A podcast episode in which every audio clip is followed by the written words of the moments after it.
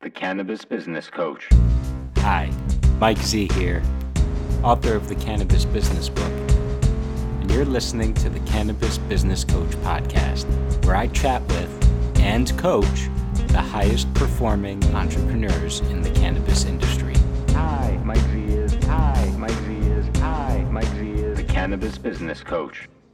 Hi, Mike Z here, and today's guest on the Cannabis Business Coach podcast is Jeff Schultz. And Jeff was recently in the news for changing jobs. And if you get into the news just for changing jobs, that must mean that you're a big time player or a serious free agent pickup. If I go with the sports analogy, Jeff has an illustrious high finance and legal background and most recently was general counsel for Navy Capital, one of the larger cannabis investment funds in the country, and recently went back to private practice as an attorney. And Jeff, thank you for being here. Well, thank you for having me. I really appreciate it. Um, it's great, great to talk to you again in, uh, in, a bit of a more intimate forum. It's uh, fantastic. I'm looking forward to it. And to kick off, I'm curious, and I'm sure for most of the the listeners here, they don't have the experience of working with some of the biggest cannabis investors and companies in the industry. And mm-hmm. so I'm wondering, what's it like to be Jeff Schultz? Uh, what's it like to be me? Well, it's uh, I'll tell you what, what, what it's like. It, it, working in the cannabis industry is amazing. It's been surreal. Um, it's been the most re- professionally and personally rewarding experience of my life, and you know that's that's not just me. That's anybody who's working uh, day in and day out in this industry and and and trying to navigate a very very fluid situation, a very fluid industry. It's it's it's a lot of fun.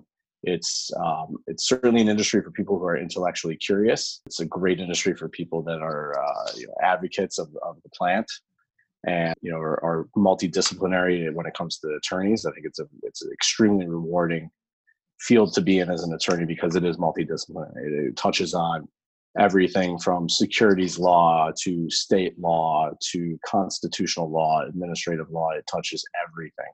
So it's been pretty exciting. Um, I'm, I'm enjoying it, and, and uh, having worked with Navy, it's been it was it was an amazing experience both because I got to work with brilliant colleagues there and continue to get to work with them, uh, which I'm extremely thankful for.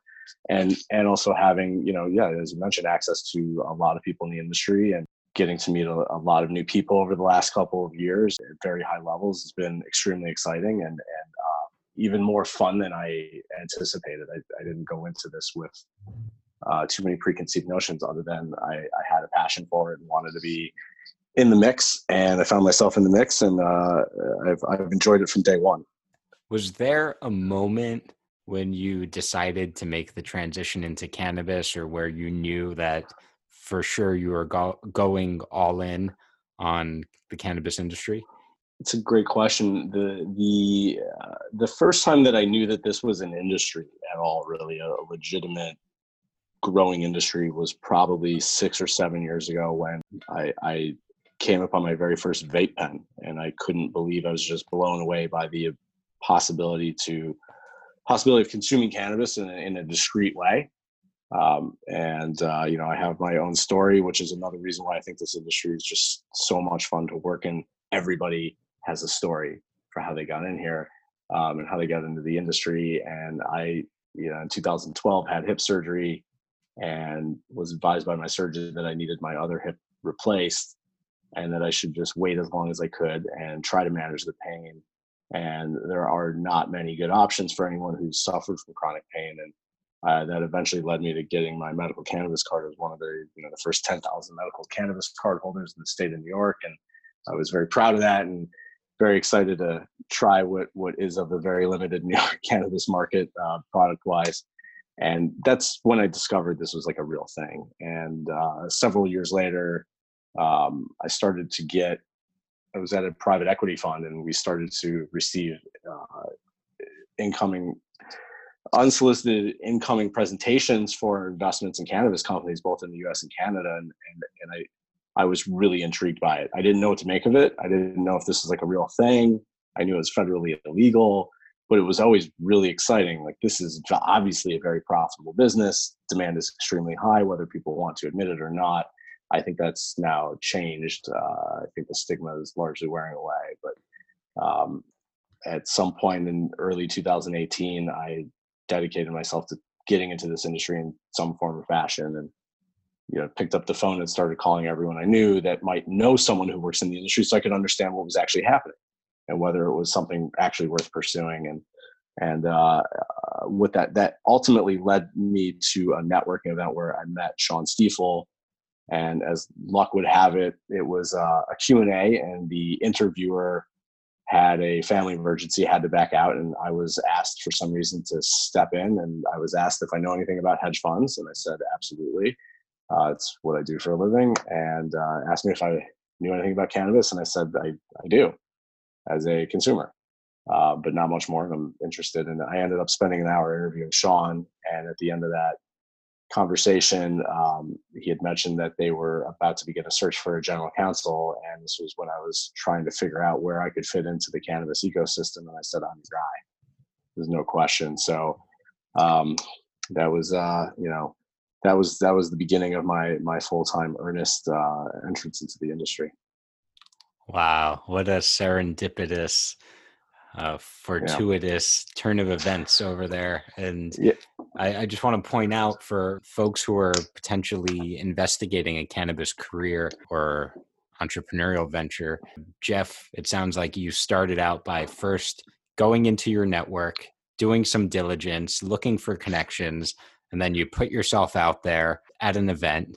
And as luck would have it, you you're given this opportunity to to moderate a panel, and uh, out of that came your your first big step into the cannabis profession, if you will. So yeah. for for anyone at home, you, it's it's good to follow that blueprint of do some diligence, do some research, reach out to people, and then go get out there. And you never know what might happen you have to get out there. It's very hard to find a job on a job board somewhere and uh, sell yourself on a, why you're a good fit for a job in an industry that you probably don't have any experience in if you're looking to get into business, which is a frankly it's something that that employers in the industry struggle with. Do we hire someone? Um, I see this conversation, I hear this conversation very, very often, which is no matter what the role may be, do we hire someone, for example, with 20 years of CPG experience?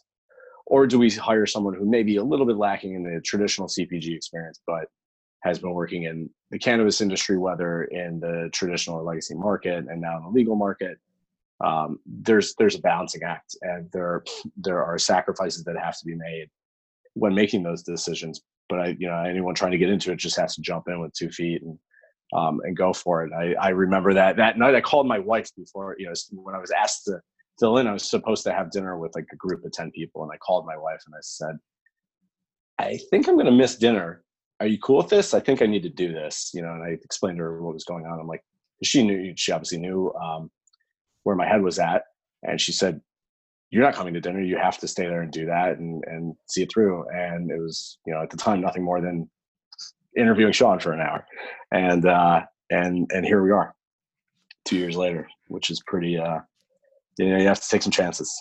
This this industry is uh, if you're you know conservative and not willing to put yourself out there or take some career risks and some financial risks and some personal risks, it's probably not the right industry for you. Um, and and that's also what again there's a selection issue in this industry. It's in a good way. Uh, people who have entered the space, as you know, right, everyone has had to take a chance. Everyone getting into this business full time is taking a chance it's still federally illegal. So everybody wants to see that that chance is going to pay off, that the risk that they're taking is paying off for them. I think we all hope we all hope that to be the case. It's a common cause that I think we all have, and it binds everyone working in this business. It's a great point. I would I would even take it a bit further that not only do you have to take a risk to get into this business, but you have to be willing to sacrifice to get into this business and to stay Correct. in this business.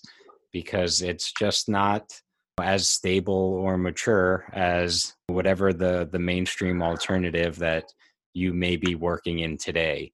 I certainly had to sacrifice the the cushy Silicon Valley Google type mm-hmm. benefits mm-hmm. that I was very much enjoying to to make less money at first in cannabis and with much less security but the passion and the excitement and the opportunity and the challenge of it for me it was it was a call that i had to answer.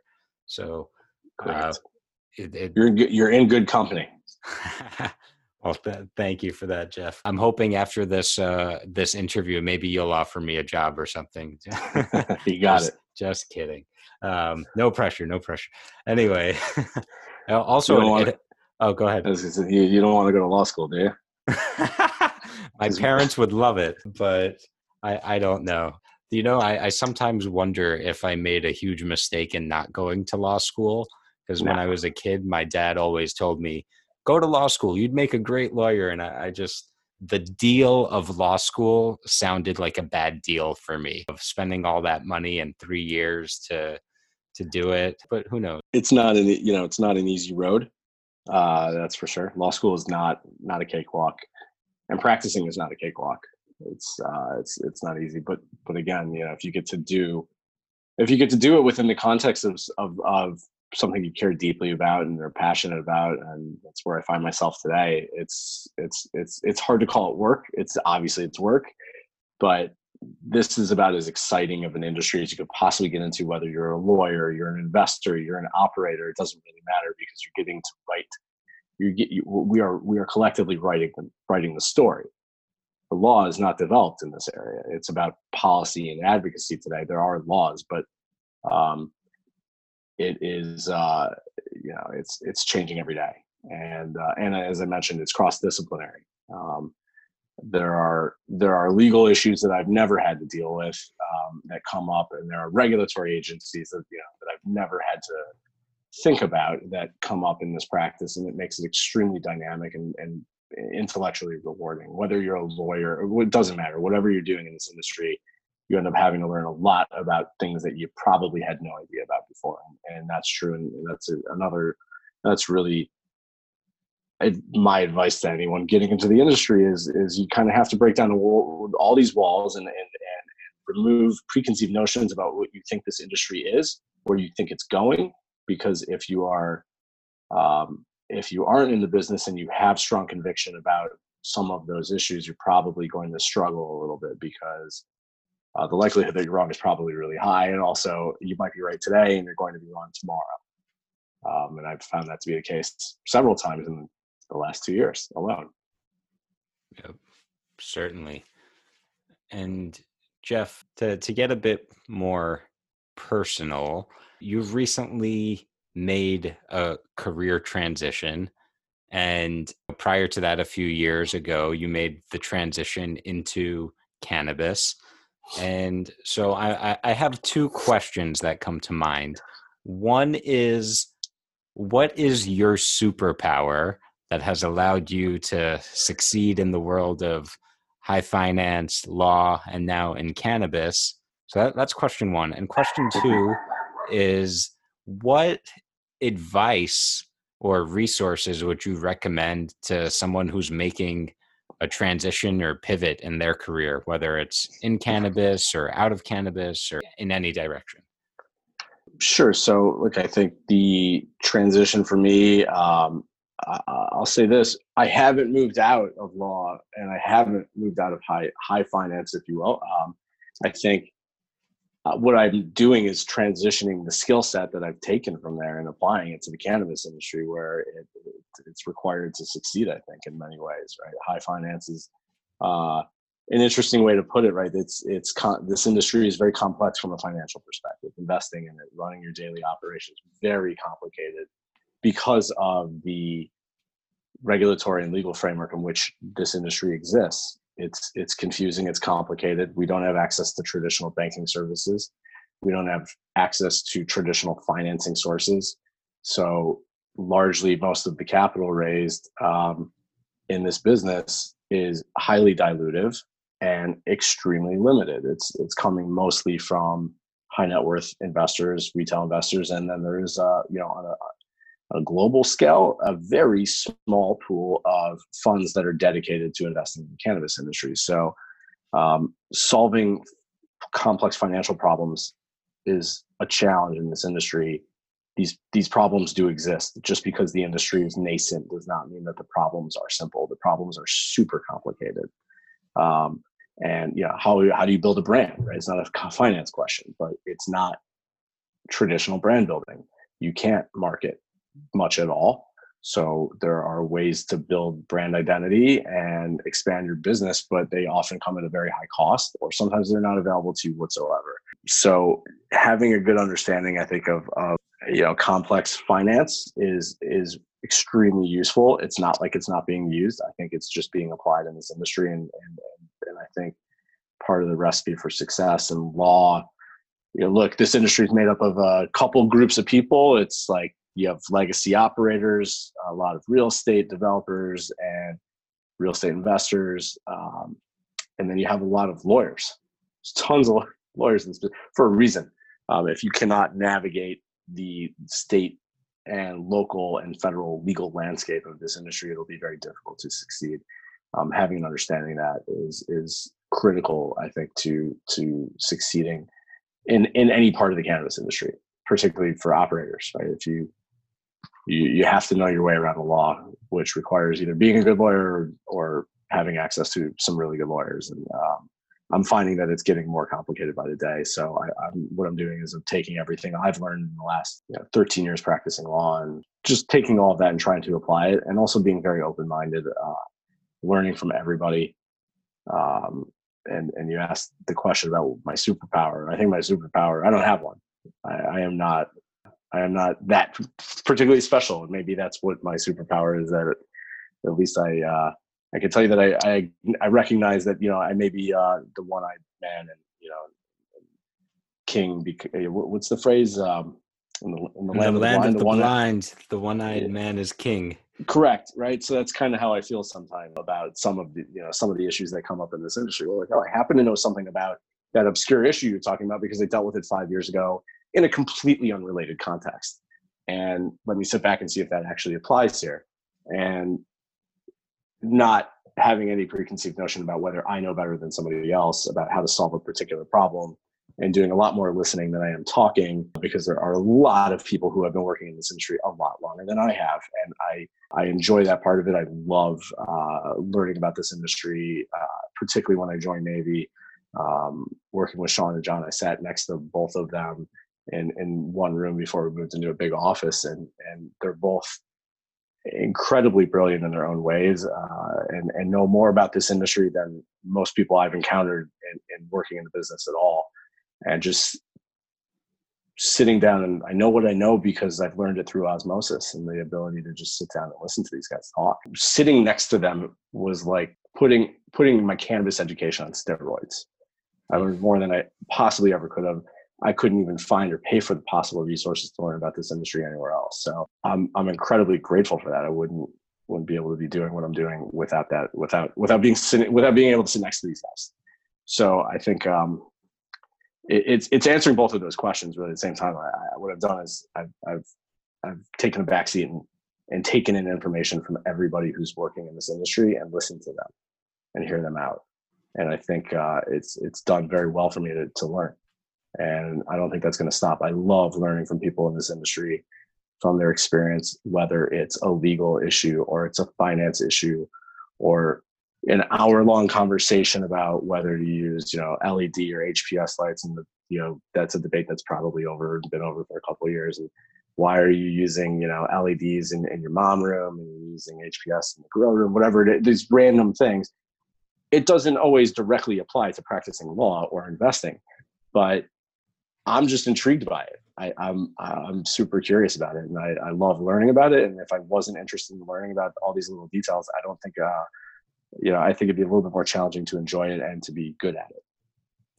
Right. that answers. Yeah, answers no, that question. That's a great answer. I, I heard I heard two things in there. One is humility, and the second was uh, a passion or love of learning, passion for or love of learning about cannabis.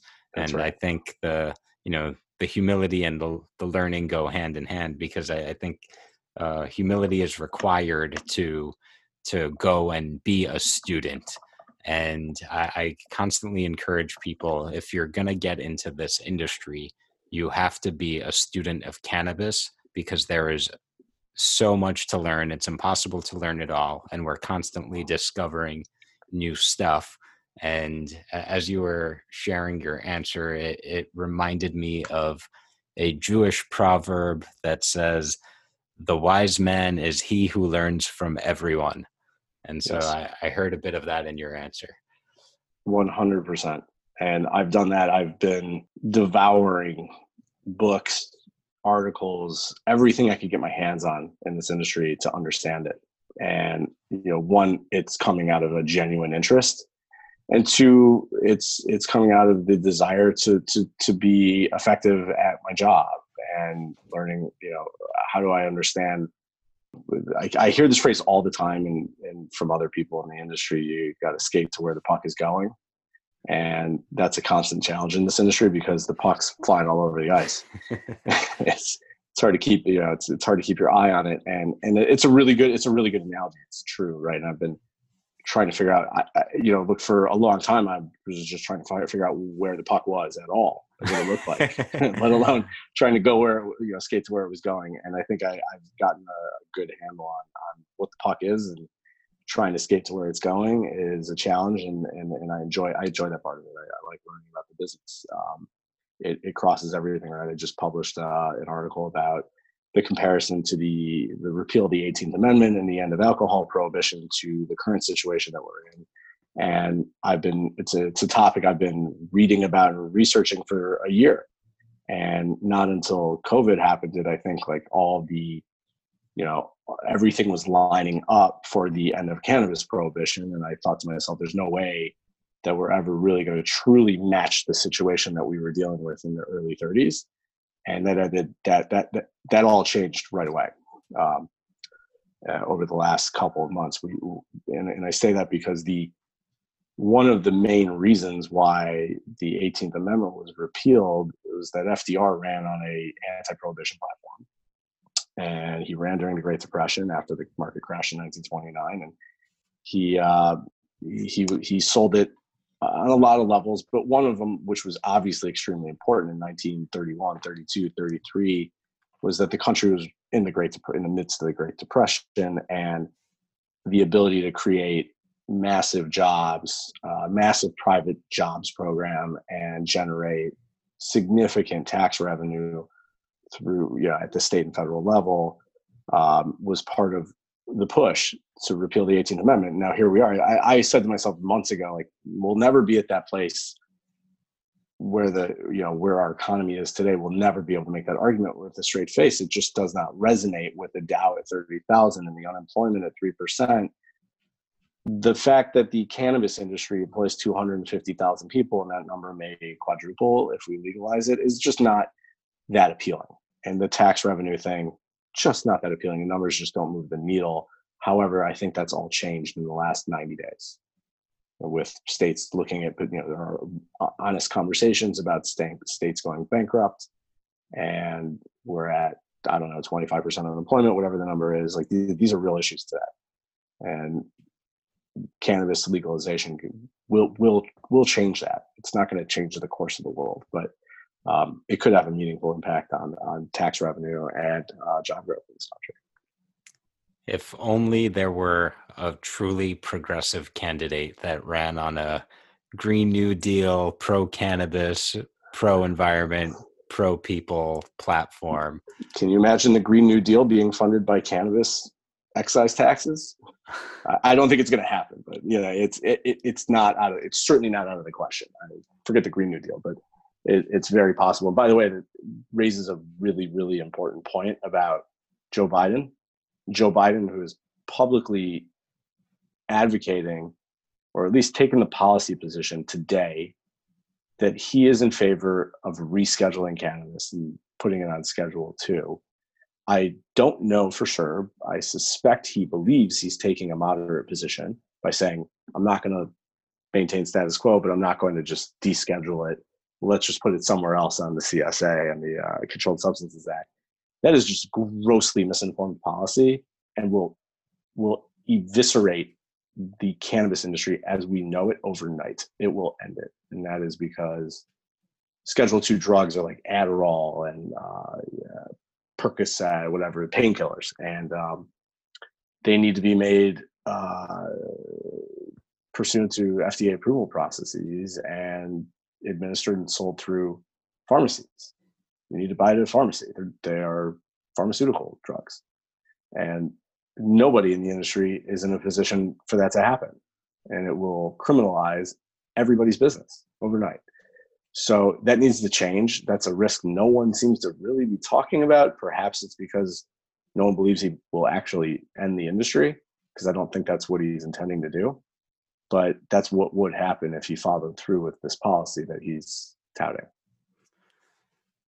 It's it's incredible to me. I, I don't want to get too far into sure. politics. I this and I, I, I, neither do I. That's the only thing I want to say about that. Schedule two is a very bad idea. Yeah, I, I couldn't agree with you more. Schedule two would be terrible, and I by in no way, shape, or form am I am I endorsing Trump. But I just think it just it shows how out of touch Biden is if that's his cannabis policy, and he's going to leave a lot of votes on the table for that. Yeah, it's it's made me question, and it's you know, I don't want to get into politics either. It's made me question whether he has a real policy person on this issue. I, I yeah, it would appear no, but I, I just don't know. Any, anyone who understands anything about the industry would not be steering him in that direction. Unless you have a bunch of pharmaceutical money behind I, you. Well, but. yeah, that's, that's what I was thinking, and I stopped myself from saying. well, exactly, that's that's what exactly I'm, I'm here for is to say the say the the inappropriate stuff to, to yeah. an extent. Moving on, um, I, I want to ask you what does the cannabis investment landscape look like right now in a COVID nineteen world? Uh, it's a it's a vast wasteland. Um, it's um, it it looks different. Um, capital is really hard to come by. Um, investors are, you know, I don't want to say shell shocked, but I, I think everybody's shell shocked by the great, you know, the, the, the macro situation that we're living through. But cannabis is it's a really mixed bag, and I'm starting sort of at, a, at the thirty thousand foot level as I answer your question. But we've had a mixed bag over the last 90 days and the reason i bring this up it's obviously relevant to what the cannabis landscape looks the investment landscape looks like today. We have a mixed bag where a lot of companies are um, struggling.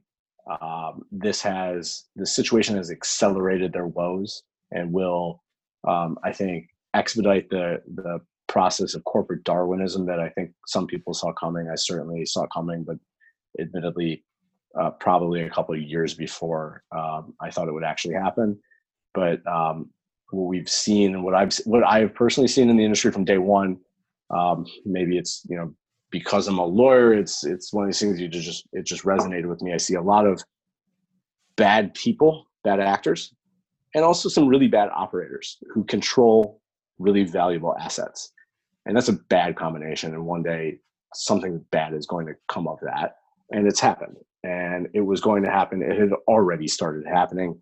And it's just getting worse. It's going to expedite the process. This is ultimately, I think, maybe a good thing on balance because some people who should not be operating these companies are going to get pushed off and out of the industry sooner than they would have otherwise and and that's that's on balance i think positive for the industry and bring in you know a new generation of of operators and ceos and and managers into this industry that uh, and and it's also it's also transforming the way i think investors are looking at the space whereas you know maybe a year ago i think most people i can't speak for everybody but most investors a year ago a lot of people took the view if I'm going to put my money into the cannabis industry and take the risk associated with doing so, I want a you know I want that 20x return.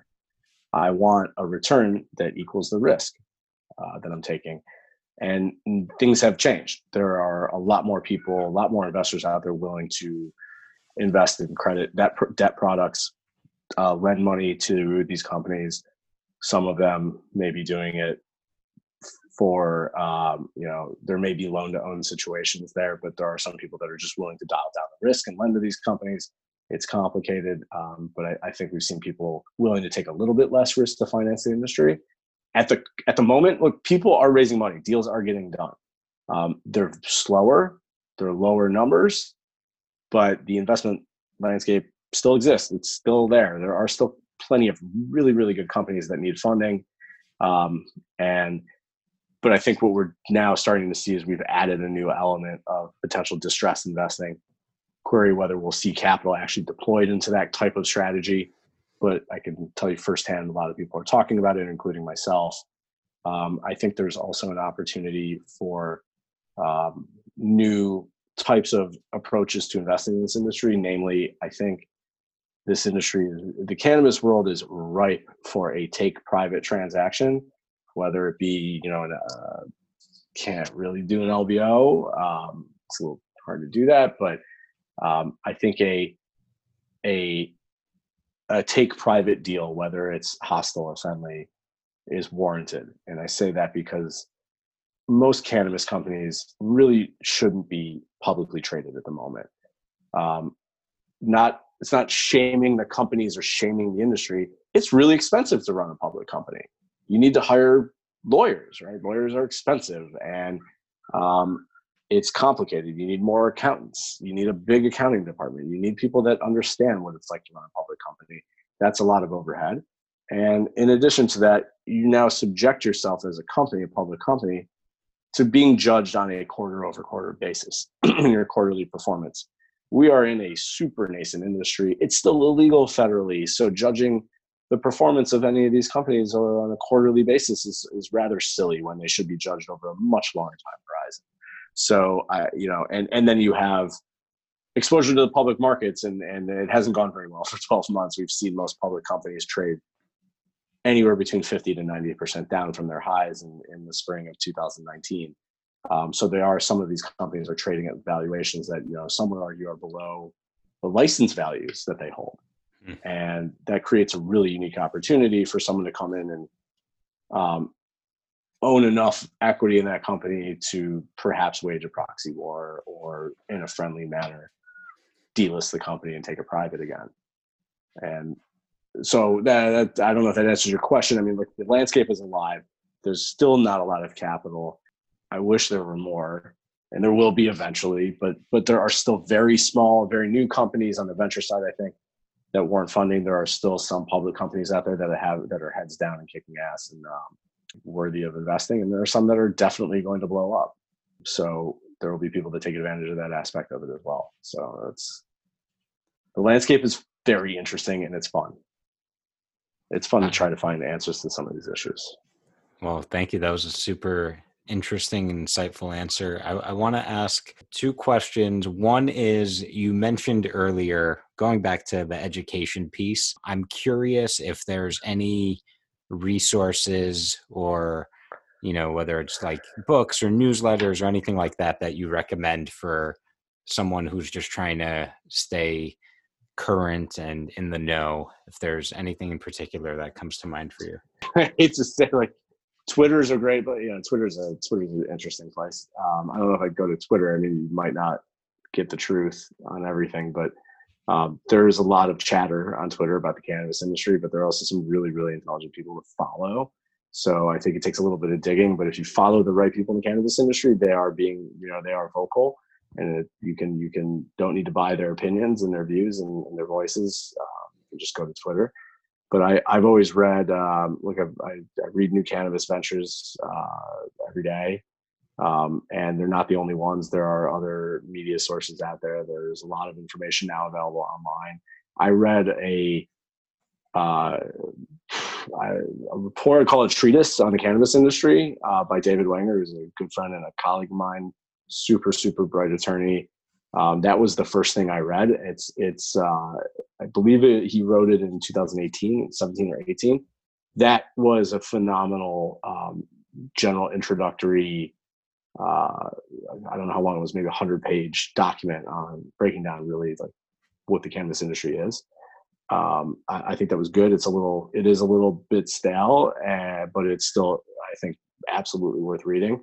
Um, and I think you just, you know, I, am trying to think of a good answer for you. I'm like, where am I getting this information from? Where would I start? I don't even remember at this point. I remember reading David Wenger's like thesis, uh, his his uh, his um, his book on this, and it was amazing. I think you can find a lot of information online by literally googling. I know that's like such a silly answer, but um, there's there is now, and I remember this when I started looking. I'm like, I couldn't find anything.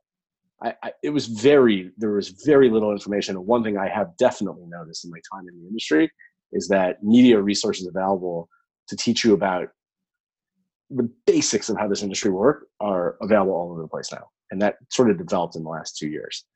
So there are um, there are plenty of places to go now. I think even some law firm websites will help, but um, and then maybe even going to some of the public companies looking at their their their K's and Q's uh, that work in this industry, and maybe that's a bit of a wonky way to go about it. I'm a lawyer, so if you're a lawyer and an investor, that you know, or anyone who can you know uh, not fall asleep while reading K's and Q's, I'd recommend going looking at some of maybe the, the MSOs and understanding how the multi-state operator model works. Um, I'm not saying it is the end all be all or that it's even a sustainable business model perhaps over 10 years, but it is a really good um, way to learn detailed information about how the these you know how the biggest companies in the industry operate today. Excellent. And I will take this opportunity to plug my book, the Cannabis Business Book, which is go. available on Amazon.com. And I'm going to ask you actually a question from one of my readers. This is from Cleo in Oakland, who asked As a first time entrepreneur looking to raise capital, how does one supplement for a proven track record? Would it be a great team and mentors or a great business plan or pitch?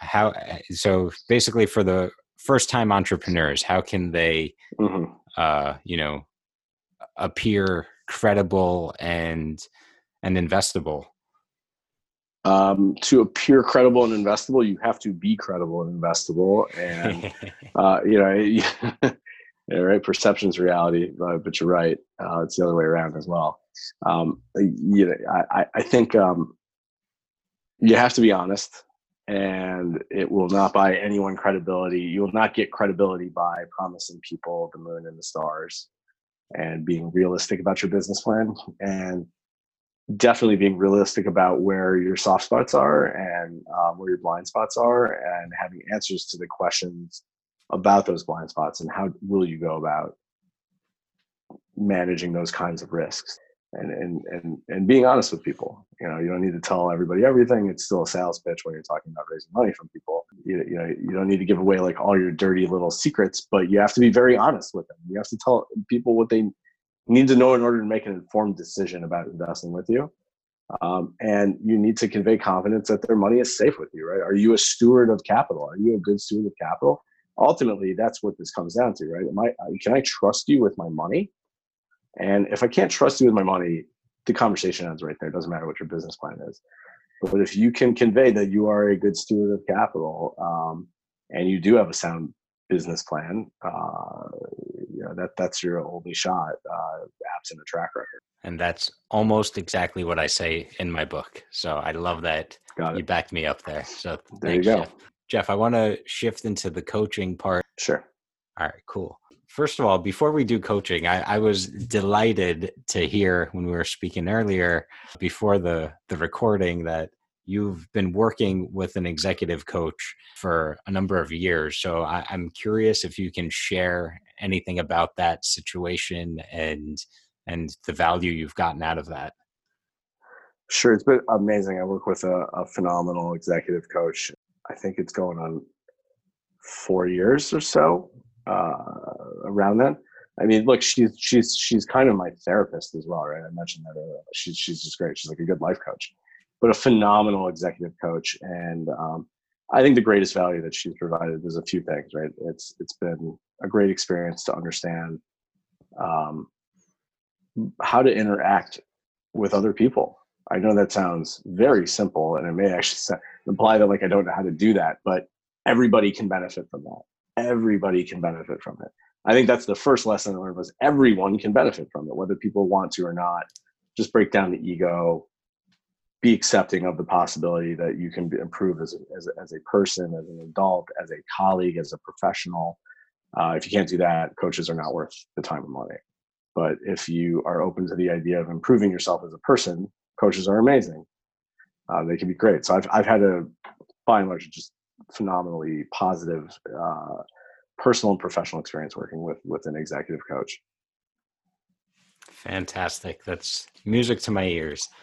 And also I, I now feel a little bit of anxiety that, you know, I have to kind of live up to the performance you're used to with this woman that you've been working with and are very satisfied with for many years. And I'm excited for the challenge and the opportunity. Go for it. I'll just kick it off with Jeff. What's what's your biggest professional challenge right now?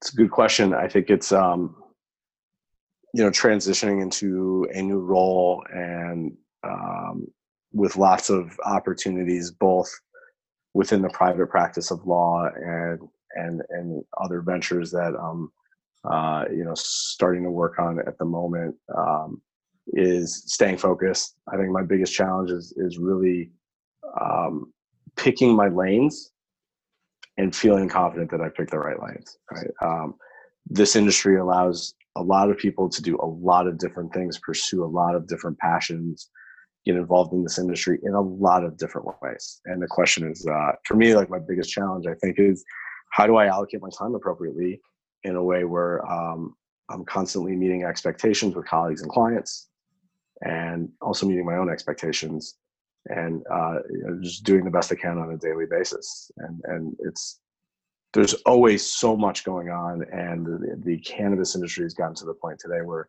it's impossible not to be completely inundated with data and information and updates and staying on top of all of that, particularly where that information is still very fragmented.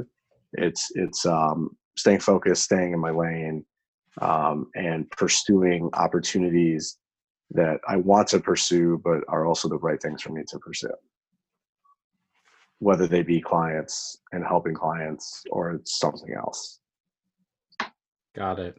So I'm hearing really staying focused and allocating your time in a way that you feel is appropriate and allows you to meet and exceed expectations with colleagues, clients, and with yourself. Mm-hmm. Yeah, I think that's. I think that's right. So, I and I, I'm nodding along here because I have very much the same challenge, and you know, I, I I write about this in the book as well, where there's so many opportunities in cannabis and so much information and so much happening and changing all the time that really focusing and knowing your one thing and being, you know, the best in whatever your one thing is is critical for long-term success. But uh, let me ask you this, Jeff. How do you know when you are or aren't allocating your focus or time appropriately? How do I know when I am or when I'm not? Um, yeah you know, I think that's that's just sort of a touch and feel kind of thing. I know when I'm, uh, you know, I, I usually know when I'm doing doing the doing the right thing, and I am focused on the right thing at that time. I mean, look, it's it's uh, it's when I'm not following my schedule. I keep a very tight schedule. Um, I, am meticulous about keeping a calendar and making sure that I, I stay on point because it's very easy to just wander off in a different direction um, with your attention and, and your work and reading. You know you can you can go into there are so many little wormholes that you can crawl into in, in the cannabis industry researching an issue or a company or you know talking about a new idea is that really what i should be spending my time doing right now right and i don't ask myself that question very often because i keep my i keep a really really tight detailed calendar and it it generally works Got it. And what does that feel like for you when you're keeping to the calendar and you're staying on schedule and you know that you're focusing appropriately?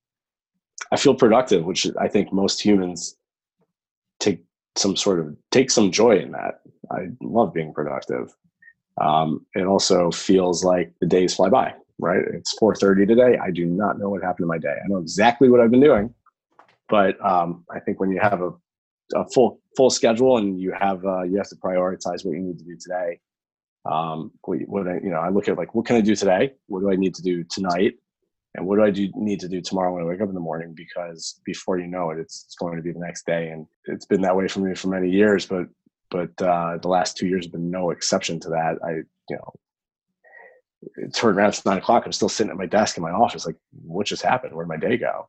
And it's because I kept that schedule, and I'm never sitting around twiddling my thumbs. There is always something to do, and I usually know what that is before I do it because I try to keep that schedule. And uh, when you do that, it just the days the days fly by. It's a beautiful way to work where you know you, you can get lost in it, have the flow state, and the days fly by. So it's a good feeling. Yeah. So I'm I'm wondering how big a challenge this actually is for you. It sounds like you, you do a pretty good job with it. Well, that it goes back to the to my coach, right? Um, and it, it also it, it's it's it's also somewhat of a function of having to do that by by nature of the profession. I started my career in private practice and you know big law firms and where you have to track as I do now. You have to track all of your time. I have to track um, every tenth of an hour, and if you get into that practice early in your career, it gets it's pretty easy. It's second nature to have to maintain a schedule and then look at look at the end of the day and say what did i actually accomplish? It can be disappointing if i haven't done it. I've had days right? You just i got totally carried away with an issue and maybe i needed to for a client or um, maybe i just got really really involved in a particular problem um, or an issue and found that it ate up too much of my day and that's that can be disappointing. So i'm hearing something really important here that I, I want to take a, a, pause from the coaching for a second and, and uh, maybe use this as a teaching moment for the listeners, which is that habit of tracking your time, planning your time, and reviewing how you spent your time is so absolutely critical if you want to have any kind of success especially as an entrepreneur when you're self-directed and you know if you don't have a coach and you're accountable you, you have to be accountable for your own time without some external force helping to keep you accountable for that then oh boy yeah. you better develop that habit of of uh, knowing exactly where the hours go yeah and, and to be clear i wouldn't recommend that anybody track their time the way that lawyers do there's there's there's something uniquely painful about that but if you have to do it for professional reasons it's great but i do believe in in in, in keeping a tight schedule and you know there's also something i think uh, there's something very healthy emotionally about waking up and, and having some idea of what it is that you're going to do that day. Or you have a plan. You know a plan like it's hard to roll out of bed you know whatever. Like i know what my plan is. I know what my day is going to look like when it starts. And you, know, you read about a lot of people who uh, very few very successful professionals. I think they go out and just say, you know what, I'm going to wake up today and I'm just going to see what happens. That's not the way that they work. Right, right, right. Uh, I'm I'm curious, uh, and I'm going back into interview mode a little bit. I'm curious because morning routine is one of these super important things. I'm curious if you have like a very consistent first thing you do every day or something like that well there's the covid answer and then there's like the rest of my life answer. They, they're, they're not too different. I'll give you the, the, today's answer. The the the the lockdown answer is um i do something that i admittedly shouldn't do and wish i didn't which is the first thing i do in the morning uh, after i you know talk to my wife is i pick up my phone and i check my email i check my text messages i check the weather and then i get out of bed. Um, i wish i didn't do that. But I think that's again that's out of uh, you know it's, a, it's neuroses that's out of habit of having um, being in a client service business. I need to know what happened while I was sleeping. Did something? Did someone need me? Um, is it my boss or is it a client? Like, oh, is there an email? Is there some bomb waiting in my inbox that I need to see? And um, it's always the first thing I do. It's probably better that I that that you don't do that. I wish I didn't, but I have right. Other than that, I right now I have definitely a very clear morning routine, which is I, I wake up my children, I you know help them get dressed and brush their teeth, and I make them breakfast every morning right now, and then I either go right to work or I go work out and work out later, or um, in some order like that. But um, I get to spend some really good time with my kids early in the morning, and anyone who has small children knows that they're it's much more uh, enjoyable to spend time with them early in the morning than it is right before they go to bed.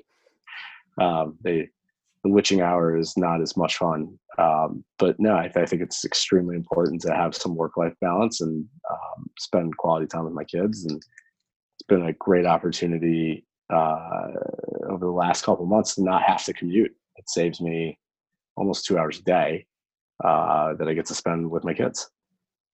Oh, that's beautiful. That's fantastic. I'm I'm glad that you have that opportunity and are enjoying it. And I'm also I feel like you actually gave me something that we can work with here in in a more in a more productive way, which is so I'm just going to test it out, which is you know I heard you say with some gusto that you wish you didn't check the phone in the morning the way that you do. And so I'm wondering how serious is that wish and you know what would you wish you were doing instead of checking that phone? Well the wish obviously is not that serious because um, i haven't done it right? I haven't uh, stopped looking at my phone. I haven't stopped that habit. So i have to admit it's probably not as much of a priority as it, as it should be to me. But i know i know it's like one of those things like you know you do it it's a bad habit and you just keep doing it it's a bad habit. I wish i didn't. I wish i spent the first 15 minutes of my day meditating uh, ah. I just am, I'm like I one of these days maybe I'll get around to meditating on the uh, possibility of meditating in the morning. um, but I, I, wish I spent the first 15 minutes of my day um, quietly meditating. Well, now you're in trouble, Jeff.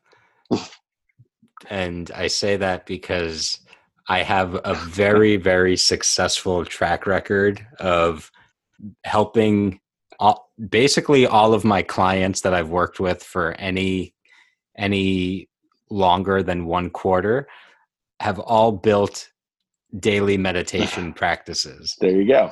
So I I I, I want to challenge you and ask you, you know, what's stopping you from the meditation, the morning meditation? You know, five minutes, ten minutes, from what I've read, even five five to ten minutes is sufficient for uh, you know cognitive boost and for a stronger, healthier brain. So, what's stopping you? Oh, I don't know. It must be. It's. I don't know. I don't know. I just haven't done it. I should. Um, I'll do it tomorrow morning. and I will report back to you, and I assume it's going to go well, and I'll just keep doing it. But I just have to do it. Um, I wish I didn't. It's just that it's it's a habit, right? It's uh, second nature. Right? It's sad, but it is what it is. Right? We all pick up our phones. Um, it, it, it's uh, so so. I have to challenge you there. This is the point. Here's the real sticking point: is there's a part of you that has a judgment that it's bad that you're checking the phone. Yeah. And yeah. there's another part of you that thinks this isn't bad. This is I'm just doing my job. And yeah. and I, so I would challenge you to either I, I don't even know if it's worth exploring the judgment or, or that it's bad or just getting rid of it altogether because it's not that bad. I, I don't think. In, in oh, there are worse transgressions in life. Sure, right? sure. And and so I, that's just one thing I wanted to to reflect to you is that you know there's a little contradiction there, and yeah. Um, the the bigger thing I, I'm going to offer you this. I don't know. This is kind of the same answer you gave me of why you're not doing it, and uh, for the meditation that is. And w- w- what i'm hearing is it's just not part of your schedule. You know you cool. you stick to your schedule you're good about that. It's just not on the schedule so it doesn't happen. That's absolutely right. That's absolutely right. If i had it in my schedule i probably would do it. Because i get a tremendous amount of satisfaction out of crossing something off my to-do list. Right. And so my my invitation to you, and I heard you say you would do it tomorrow, but I'm going to challenge you. That's not good enough for me. I, I mean, Okay. it, I, I I would challenge you to commit to doing it every day for you know. I'm all about the smart goal, which is you know every day for X minutes for seven days straight. Yeah, that's achievable. You set the bar low enough. I think I could do that. How many minutes? I could do ten.